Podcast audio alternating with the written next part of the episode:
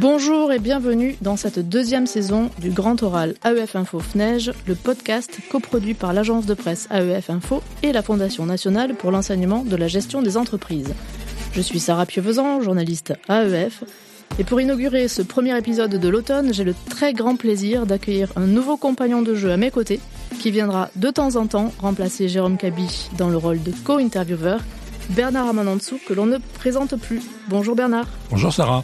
Après 20 années intenses et flamboyantes à la tête d'HC Paris, vous êtes sur le point aujourd'hui de réaliser votre rêve secret, passer enfin de l'autre côté du micro.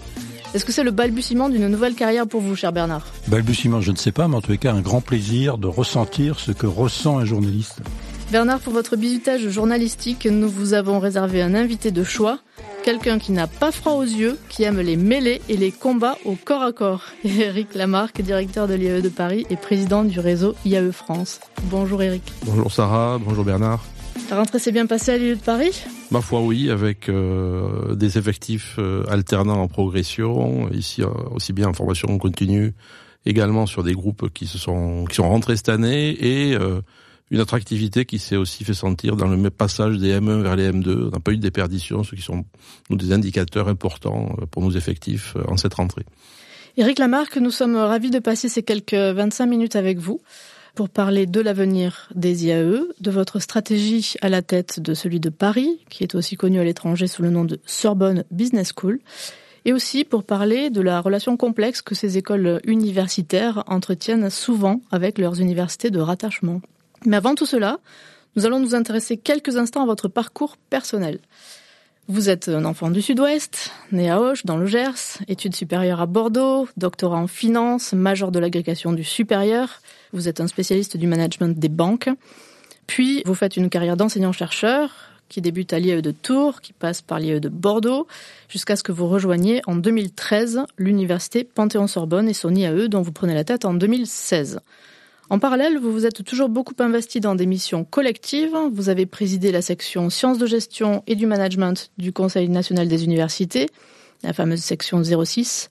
Entre 2011 et 2015, vous avez été membre de la commission d'évaluation des formations et diplômes de gestion, dite la CEFDG, jusqu'à l'été dernier.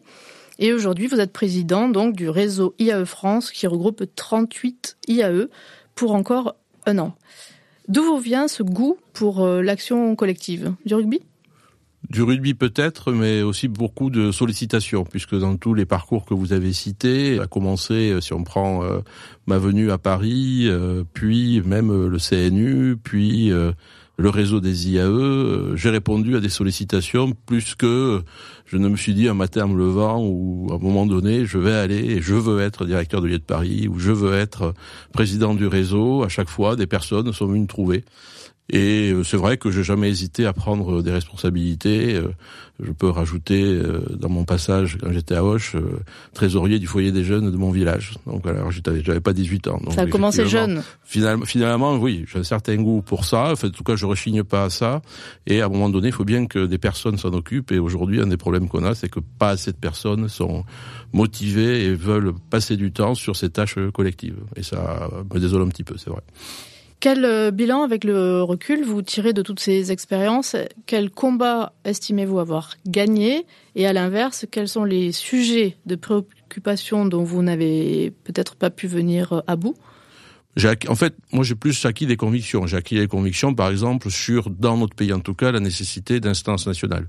Que ce soit le CNU ou que ce soit la CFDG, euh, voilà, on n'est pas aux États-Unis, euh, même si on nous vend un modèle qui fonctionne dans les classements, qui est dans les premiers, etc. Euh, moi, je pense que dans notre système, nous avons besoin d'instances nationales, pas pour tout centraliser, mais pour donner aussi un jugement à ce niveau-là, parce qu'il peut aussi y avoir des biais, des biais locaux ou des biais professionnels. Donc voilà, ça, ça c'est une conviction. Je pense qu'on a essayé de faire fonctionner ces instances de la façon la meilleure possible et la plus juste possible. C'était ça mon ambition. Est-ce qu'il y avait des à gagner. Euh, je dirais que là, je suis pas forcément euh, le mieux placé pour faire un bilan. Moi, je sais simplement que sur le réseau des IAE, je le sens qu'il est quand même plus connu et reconnu, et on y fait davantage attention qu'il y a cinq ou six ans. Donc ça, on peut considérer que c'est que c'est plutôt bien. Il s'est élargi. Je pense que c'est plutôt bien. Et c'était pas forcément ça que j'avais en tête. Euh, au moins, je l'avais l'idée de consolider ce qui était existant. Et finalement, il s'est beaucoup élargi. Donc ça c'est un deuxième euh, satisfait pour moi. Par contre, euh, ben, quand encore on connaît pas les IAE jusque dans des ministères ou certaines zones du ministère ou que certaines entreprises ou grandes entreprises savent pas trop comment ça fonctionne, bah, on voit qu'il reste quand même euh, pas mal de choses et quand on voit que le CNU parfois il est un peu malmené, euh, tout n'a pas été gagné. Mais à un moment donné, il a vous failli disiez, disparaître. Je vous interromps deux secondes. Là, vous disiez il y a quelques il y a quelques minutes, quelques secondes que vous regrettez peut-être qu'il n'y ait pas assez de gens qui s'engagent et qui veuillent prendre des responsabilités. Et puis j'ai l'impression que vous êtes en train de revenir sur ce sur ce thème-là, enfin que vous le redites. Vous avez le sentiment que la communauté académique, d'une façon générale, est un peu apathique, un peu spectatrice? Oui, bah, je pense qu'elle subit et elle fait surtout que subir et ça m'a toujours j'ai toujours regretté. Je dis pas qu'on qu'on gagne tous les combats mais enfin si à un moment donné on se on se bat pas un petit peu pour euh, défendre un certain nombre de convictions c'est facile je dirais de nous passer dessus. Donc euh, euh voilà. Donc je sais pas si c'est une apathie mais ou un désintérêt parce qu'il y a d'autres choses à faire il y a beaucoup de choses à faire dans nos domaines. Je fais ça aussi en regardant ce qui se passe du côté de l'hôpital où je vois la situation de l'hôpital qui me frappe beaucoup.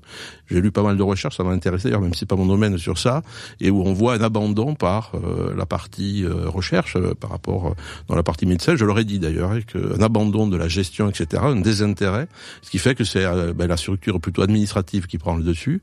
Et là, ben, on est dans un conflit entre ben, des chercheurs, des enseignants d'un côté, des structures administratives de l'autre. Et pour ça, je pense que des enseignants-chercheurs doivent doivent prendre des responsabilités, même que sur cinq ans, voilà, c'est au moins ça, et doivent mettre entre parenthèses leurs activités ou les ralentir pour faire ça, parce que je pense que sinon on va au-devant de, de graves difficultés. Eric, peut-être un mot sur votre passage à la CEFDG, qui n'a pas été toujours de tout repos. Est-ce que vous estimez que c'est une instance qui fonctionne bien? Bon, c'est une instance qui, font, qui permet effectivement de, de faire une, une vraie hiérarchie entre les écoles qui font l'effort euh, de se soumettre à ces critères et par rapport à celles qui ne font pas cet effort-là. Donc très clairement, enfin, moi je fais beaucoup plus confiance et confiance aux écoles qui passent par la CFDG plutôt qu'aux écoles qui n'y passent pas. Et donc par rapport aux, discussions actuelles sur l'enseignement privé, euh, je sais pas s'il y aura un label, mais enfin déjà passer par la CFDG, ça me paraît euh, largement largement suffisant. Je vois pas bien ce que ça peut être un, label de plus. Après, euh, ce qui m'a surpris, je compare un peu avec le CNU hein, par rapport aux pressions qui ont existé au CNU. On voit que beaucoup de gens qui tournent autour de ces commissions n'ont pas l'esprit universitaire parce que l'esprit universitaire, c'est oui, euh, il y a de l'influence, on essaie de dire cette personne-là, elle peut passer, elle a le niveau, elle n'a pas le niveau, etc. Donc, puis à un moment donné, la commission est souveraine, on n'y revient pas. Et là, c'est pas exactement ce que j'ai vu sur certains dossiers à la CEFDG. Voilà. Donc, euh, donc une appréciation. Il faut. Je pense que c'est mieux que ça existe, très clairement. Je pense qu'il faut que les universitaires y soient, mais c'est vrai que quand on interagit avec des gens d'entreprise ou des gens d'école, on voit qu'on n'est pas toujours, à, on n'a pas toujours les mêmes intérêts, on n'a pas aligné sur les mêmes principes. Voilà, donc, euh, mais je reste euh, sur l'idée qu'il vaut mieux que ça existe plutôt que ça n'existe pas, à moins qu'on crée un label, autre chose, enfin, que ça évolue. Euh, mais il faut qu'il y, y ait ce type d'instance de toute façon. Ok, on pourrait en faire un épisode entier, mais vous êtes quand même là pour nous parler de l'IAE de Paris. Alors, c'est l'un des tout premiers, sinon le premier, à avoir été fondé par Gaston Berger, dans les années 50, à la même époque euh, où était créée l'INSEAD pour former euh, elle aussi les cadres des entreprises. Euh, vous m'arrêtez si je me trompe, mais je crois que l'idée était alors d'importer le modèle du MBA de la Harvard Business School. Aujourd'hui encore, 80% de l'activité de l'IAE de Paris est en formation continue. Donc c'est une déjà longue histoire que celle de l'IAE parisien. Quand vous en avez pris la direction il y a sept ans, l'IAE sortait d'une phase compliquée. Il avait tenté de rejoindre sans succès l'université Paris-Dauphine. En un mot, quels sont les enjeux en 2023 pour l'IAE de Paris? Bah, en 2023, pour sortir effectivement de, la série historique que vous avez rappelée, L'enjeu 2023, c'est de, de, consolider son fonctionnement. Moi, je me suis beaucoup basé sur un rapport HERS 2017 indiquant que euh, il y avait encore des structures qui étaient fragiles. On était juste après un an après ma prise de, de fonction, qu'il fallait renforcer ces structures sur le plan de l'organisation des processus et des procédures, ce qui est souvent le cas dans des petites structures où les processus et les procédures sont pas forcément très bien calés. Donc, il a fallu et on est encore sur certains sujets à faire ça. Le Covid a ralenti quand même pas mal de pas mal de choses. On est sorti effectivement d'un épisode euh, où il y avait même eu un rapport d'inspection générale euh, un peu avant, en 2010, qui nous disait ben, vous n'êtes pas un institut de plein exercice, vous pouvez pas passer aux responsabilités élargies, etc. Donc assassin ce rapport, hein, moi je l'ai découvert à ce moment-là. Dans tout mon travail, a pas, voilà, mon idée c'est pas de, de fois deux comme on entend souvent dans des écoles, je vais doubler les effectifs. Non, c'est je vais les faire légèrement augmenter pour consolider un certain nombre de revenus, puisque notre modèle, vous l'avez dit, c'est beaucoup de formation continue, de l'alternance, donc c'est deux tiers de ressources propres sur notre budget. Bah, il faut le consolider. C'est pour ça que quand vous m'avez parlé de la rentrée, j'ai parlé des effectifs, parce que ben, pour le coup, ça ressemble assez à une école. Effectivement, j'ai besoin d'un certain nombre d'effectifs pour euh, assurer ma, ma pérennité. Rappelez-nous les chiffres. Donc voilà, donc aujourd'hui c'est 550 euh, apprentis euh, alternants. C'est euh, à Paris en tout cas 1000, euh, 1400, 1500 formations continues et 600 formations continues à l'étranger dans nos diplômes délocalisés. Et ça, entre les revenus de la formation continue et les revenus de l'alternance, c'est deux tiers du budget euh, de l'IE de Paris aujourd'hui. On, y est. de toute façon, on va parler stratégie, enfin, c'est-à-dire de futur. Mais avant, euh, il n'y a pas de stratégie sans finance. C'est pas au prof de finance que je vais rappeler ça, que je vais dire ça. Euh, quelle est la structure du budget aujourd'hui? Ben, Le budget, c'est trois tiers au final, hein, euh, je, je, compte le passage au RCE qui devrait se, le décret étant la signature, m'a-t-on dit, euh, de, devrait devrait se dérouler dans les prochaines semaines. Euh, un tiers de subventions publiques hein, pour payer des salaires. en valeur absolue, c'est quoi? C'est 15 millions à ce jour. Hein. Donc, euh, allez, à la louche, c'est 5 millions de subventions de l'État, strictement, qui issuent des salaires et qui étaient payés par l'État avant et que maintenant, avec des responsabilités élargies, on va payer directement. C'est 5 millions d'alternance et 5 millions de formation continue. Avec, dans ces 5 millions de formation continue, 20% qui viennent de l'international, euh, de ce qu'on récupère sur nos programmes délocalisés. D'accord. Et à 5 ans, ça, ça, vous souhaitez que ça se déforme comment? Ça va, ça, ça, se déformera. Je compte pas sur les subventions en plus.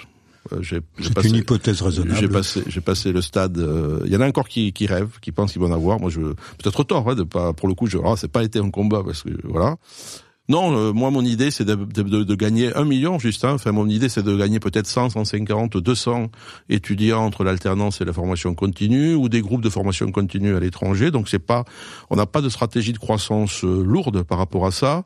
Vraiment c'est consolider un statut, consolider une place dans euh, Paris 1, de façon à ce que au-delà de mon mandat qui s'arrêtera en 2026, bah, s'il y a des mouvements stratégiques, on soit un peu incontournable. On était en grande fragilité, va l'a rappelé, au sortir de l'épisode euh, Dauphine. Mon prédécesseur Jean-Pierre Elfer avait maintenu les choses, avait évité, je, dirais, pratiquement, je pense, un désastre euh, pour l'IE de Paris. Moi-même, je suis venu à l'IE de Paris pour éviter ce désastre, puisque quand Jean-Pierre Elfer, une sollicitation m'a appelé pour dire euh, viens à l'IE de Paris. À l'époque, je pensais pas le diriger, mais et moi je lui ai répondu je viens à l'IE de Paris si ça reste à la Sorbonne. Je, je, viens pas à l'île de Paris pour, pour, pour aller à Dauphine.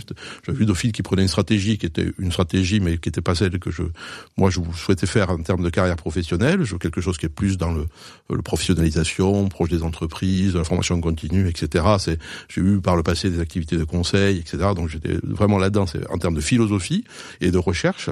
Et donc tout a convergé en 2013 pour que je vienne dans ces conditions-là. Alors au-delà du, au-delà du budget, quand on dirige un établissement, une des grandes questions, c'est évidemment évidemment le corps professoral. Comment voyez-vous l'évolution de, ce corps euh, professoral? Quel, quel, type de profil vous recherchez pour les années à venir? Et puis j'en profite pour vous poser la question, est-ce qu'aujourd'hui euh, il y a des départs de l'IAE pour d'autres institutions? Est-ce que vous considérez que c'est un risque euh, ou pas? Alors, c'est une stratégie. Le profil des, des, des, enseignants chercheurs de l'IE de Paris était déjà atypique. Il l'a toujours été. Il le restera. On a entretenu ce modèle. J'entendais ici et là des écoles même qui disaient il faut que nos profs aillent travailler un an ou deux, euh, etc.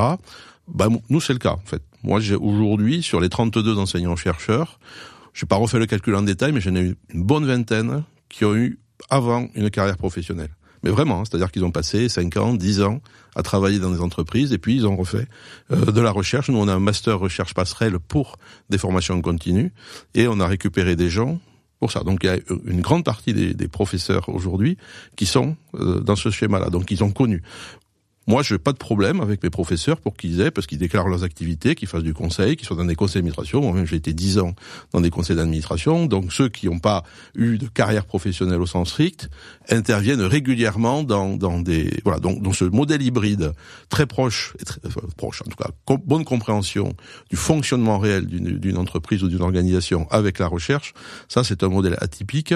Pourquoi? Ben, c'est cohérent avec nos publics, formation continue. Si vous mettez faites un cours de théorie devant des formations continue, ça va pas bien se passer. Et les alternants, quand plus ils avancent dans leur alternance, plus ils ont des réactions plus proches de formation continue dans les échanges qu'on a dans les cours que de de, du de formation initiale. Donc moi je cherche une cohérence du profil des professeurs, je crois qu'on est très atypique de ce point de vue-là. C'est vrai qu'on ne prend pas forcément des jeunes sortant. Mais est-ce qu'il y en a qui s'en vont, des profs? Alors, les profs qui s'en vont, ils s'en vont par le haut. Donc c'est embêtant, mais c'est assez rassurant. Pour preuve, le dernier concours d'agrégation, où les deux premiers sont deux maîtres de conf de, de, de l'IE de Paris. Je suis ravi de ça. Voilà, je suis ravi de ça et ils sont tous montés par le haut, Saclay, euh, Paris 2, à l'étranger et je le précise, j'ai même une personne une fois qui a été recrutée par une banque, directeur des risques, donc quelqu'un qui a été capable de passer d'enseignant-chercheur à professionnel. De ça, je pense pas qu'il y en ait beaucoup non plus. Alors, on, a parlé budget, on a parlé prof, c'est déjà deux grands piliers d'une stratégie pour une institution comme l'IAE. Une question sur la marque. Est-ce que le, la marque Sorbonne Business School, vous avez le sentiment que vous l'utilisez, vous l'exploitez à fond? Ou est-ce que vous avez, enfin voilà, qu'est-ce que vous en pensez de cette euh, elle, elle est, elle est je dirais, euh, sous-exploité de façon générale. Le, mot Sorbonne est totalement sous-exploité de façon globale, euh, réparti en plusieurs universités, etc. Et euh, dans le rapport HERS, il y avait marqué ambition démesurée par rapport aux moyens de l'établissement. Franchement, si j'avais un budget à 30, avec cette marque, mais je, je, vais vous faire un truc euh, qui va tenir la piste au niveau international. C'est totalement sous-valorisé. Si je pouvais recruter euh, facilement, on va dire, sans d'énormes contraintes des enseignants-chercheurs, si je pouvais gérer mon immobilier exactement comme je, comme je le souhaite, mais euh, le potentiel de valorisation de cette marque universitaire est absolument incroyable. Je peux d'autant plus le dire que je suis passé par Tours et par Bordeaux avant. C'est pas leur faire injure de leur dire que même sur mes domaines à moi, le nombre de sollicitations, alors que j'ai réédité des bouquins que j'éditais déjà à Bordeaux, etc. Le, niveau de sollicitation que vous avez, n'a rien à voir. Donc on est totalement en sous-utilisation, on est au max des capacités avec le budget qu'on a et avec le nom que l'on a, et c'est même plus facile pour nous à l'étranger qu'en France pour se développer. Et je refuse euh, X implantations euh, tous les mois pratiquement à l'étranger. Projetons-nous dans cinq ans. C'est quoi, dans vos rêves les plus raisonnables, l'IAE de Paris dans cinq ans? Bah, L'IA de Paris dans 5 ans, c'est un IAE d'abord qui sera accrédité puisque nous sommes lancés dans le processus d'accréditation à CSB, qui aura un ensemble immobilier à lui, enfin en tout cas qui ou l'aura ou aura acheté un ensemble immobilier un bâtiment avec une identité immobilière. Là, nous sommes, on vit bien, mais enfin, on est sur trois bâtiments, une signalétique qui est pas, qui est pas au niveau, etc. Les étudiants viennent, hein, on n'a pas de problème d'attractivité, mais on peut faire beaucoup mieux en ayant une, ce que j'appellerais moi une identité immobilière. Ça fait 18 mois qu'on est là-dessus avec ma secrétaire générale. Il est possible là aussi qu'on annonce dans les prochaines semaines qu'on va effectivement, horizon 2026, euh, déménager et totalement occuper des nouveaux locaux vers 2027, donc dans cette, dans cet horizon-là. Mais rester dans le 13e, je crois. Mais rester dans le 13 Hein, puisque c'était un élément du, cahier des charges, plus près de, euh, de, de, de Tolbiac, de l'ensemble parisien, parce qu'on ne souhaite pas euh, être détaché de cet ensemble parisien. Mais il n'y aura pas de saut stratégique majeur tant que euh, dans Paris 1, des recompositions, le seul saut stratégique qu'il pourrait y avoir, c'est le rapprochement avec le MS, encore plus qu'aujourd'hui, on l'est au niveau recherche, avec Sorbonne Recherche en Management, on ne l'est pas sur le plan de la formation. En même temps, on fait pas les mêmes publics. Hein. Ils font de la licence, ils font beaucoup de pré-expérience, comme on dit, donc des jeunes. Hein. C'est pas c'est pas les mêmes publics. Ils gèrent des volumes énormissimes de candidats. C'est pas notre cas, mais on pourrait apparaître plus unis. Euh, voilà, mais il n'y aura pas de, de grands sauts on est dans une, plutôt une stratégie de niche à l'intérieur d'un grand ensemble.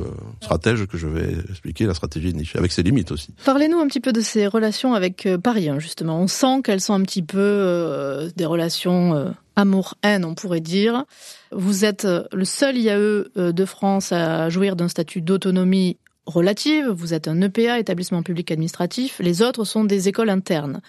Quels avantages cela donne-t-il à l'IAE de Paris? Est-ce que vous êtes satisfait de votre appartenance à Panthéon-Sorbonne? Et est-ce que vous diriez que vous êtes mieux loti que la plupart des autres IAE par rapport à leur université de rattachement? Sur la dernière question, oui. honnêtement, j'ai connu les trois modèles, un département à Tours au départ, cette école interne à Bordeaux et euh, EPA là, donc il n'y a pas photo. Enfin, je veux dire, euh, lieu de Paris est, de ce point de vue du statut le, mieux à diriger, euh, puisque j'étais très proche des directions dans les autres endroits, euh, est très clairement le mieux à diriger, et c'est là où les, les, parfois les incompréhensions des universités se font le moins sentir. Donc par rapport à Paris 1, ben voilà, c'est moi j'aurais tendance à parler de, de vieux couples. Hein. Les vieux couples, euh, parfois ça, il y a des hauts, parfois il y a des bas. Euh, en tout cas, quand il y a un dialogue euh, éclairé, qu'en particulier les directeurs de l'EMS et de l'IAE sont capables de dialoguer, de faire des choses ensemble, ça se passe mieux. Ou quand les directeurs de labo sont capables de, de, dialoguer, ça se passe mieux. C'est le cas aujourd'hui, de mon point de vue. Par contre, c'est clair que si on voulait aller plus loin, il y aurait ici et là des personnes qui préfèrent rester séparées. Si on reste un peu sur ce thème, parce que c'est un thème d'actualité, on vous entend souvent dire que si les universités ne, ne laissent pas davantage leurs IAE se développer, alors en fait, elles travaillent pour le privé. Vous pouvez. Euh, bah, en fait, en fait, euh, ce que je dis simplement, c'est que si vous limitez les capacités d'action de des IAE, Or nous, c'est pas Paris 1 qui me limite, mais je suis limité de toute façon. Euh, Paris 1 peut pas, euh, vu sa situation immobilière ou sa situation de personnel, euh, notamment enseignant-chercheur, peut pas me donner des postes et les prendre chez, eux ou des bâtiments chez lui pour me les donner à moi. Il peut pas. Donc aujourd'hui, quand je disais je suis contraint par le budget, c'est que voilà, je me lance pas dans une course à des nouveaux clients, des nouveaux alternants. voilà, non, je fais pas ça. Donc en faisant ça, ben, je, je, je, on est sur des taux de recrutement dans les IAE les plus attractifs, on est à 4 ou 5 donc, donc, donc, ça veut dire que et, les autres qui veulent rester plutôt dans leur région parce que les gens bougent pas finalement tant que ça, ben ils vont dans le privé. Donc c'est pour ça, c'est de façon indirecte. Quand si on limite nos moyens, qu'on ne réalloue pas des moyens. Et euh, moi j'entends beaucoup de présidents qui me disent non, nous on, réoulera pas, on va garder les profs de maths, on va garder tout, tout ce qui a été dit par le président de la République récemment sur les réallocations les gens n'en veulent pas à l'intérieur de l'université. Ils ne veulent pas faire ça. Ils ont été élus par des, par euh, sur, la base de maintenir de postes, etc. Même s'il n'y a pas beaucoup d'étudiants. Enfin, c'est, un milieu très politique de ce point de, de ce point de vue-là. Et, je, je, je n'entends pas, alors peut-être qu'un jour ça sera le cas, mais je n'entends pas de volonté de dire ben, je réduis euh, 10 postes de profs euh, dans les humanités pour mettre 10 postes de profs dans la gestion, et du coup on va pouvoir ouvrir, euh, et du coup faire un saut en matière d'effectifs qui est passé de 2500 à 3000. Vous voyez, il n'y a pas y a pas ça, c'est c'est pas le cas. Donc on reste comme ça. Et si on reste sur le sur cette question de, des IAE, vous êtes donc le, le, à la tête du réseau des IAE. Comment il va évoluer? Où voyez-vous dans, dans 10 ans? Alors, je pense qu'on arrive au bout du nombre là. Il y en a, il y en a un, il y en a un ou deux, peut-être en plus, mais enfin, on se retourne une quarantaine. Hein. Euh, ça c'est clair. Voilà, il y, a, des discussions, il y a encore des blocages, des évolutions, mais globalement, on est autour naturellement d'une quarantaine sur 60 euh, universités, donc c'est c'est le bon nombre. Il va se, il va évoluer en interne, c'est-à-dire qu'en fait, on va voir apparaître euh, ben, des gros IAE ou en tout cas des IAE qui sont portés par l'université, qui vendent des accréditations euh, et je pense qu'à 10 ans, une petite dizaine devrait être sur euh, Equis ACSB, un peu plus peut-être sur ACSB.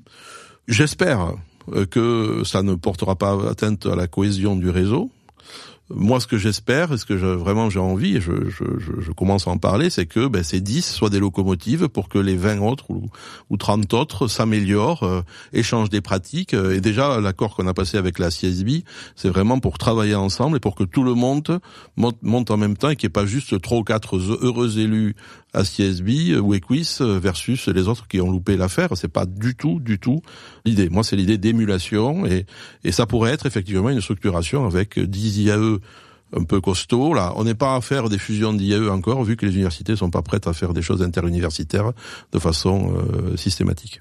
Cher Rick, on arrive déjà au terme de cet entretien. Avant de vous quitter, on a l'habitude de demander à notre invité un petit conseil de lecture ou de visionnage de film si vous préférez. C'est-à-dire une œuvre qui vous aurait particulièrement marqué, voire inspiré dans vos réflexions de directeur de l'IAE de Paris.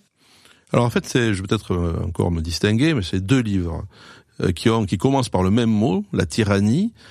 Euh, le premier, c'est la tyrannie, la tyrannie du mérite par euh, Michael Sandel, qui est un philosophe d'Harvard, et l'autre c'est la tyrannie du divertissement, qui est un collègue de gestion d'ailleurs, Olivier Olivier Babot, mais qui n'est pas un livre de, de, de, gestion de mon point de vue. Hein. Et, et, là, effectivement, c'est un choc de, de, société où nous on parle beaucoup de mérite, hein, de mérite et d'excellence, et en gros on nous dit non non ça c'est bullshit, mérite et excellence ils vont plus parler Bon, là, je suis pas d'accord, évidemment. En gros, quand vous lisez le livre, vous avez l'impression que tout est dû à la chance. Ben, vous avez la chance d'aimer travailler.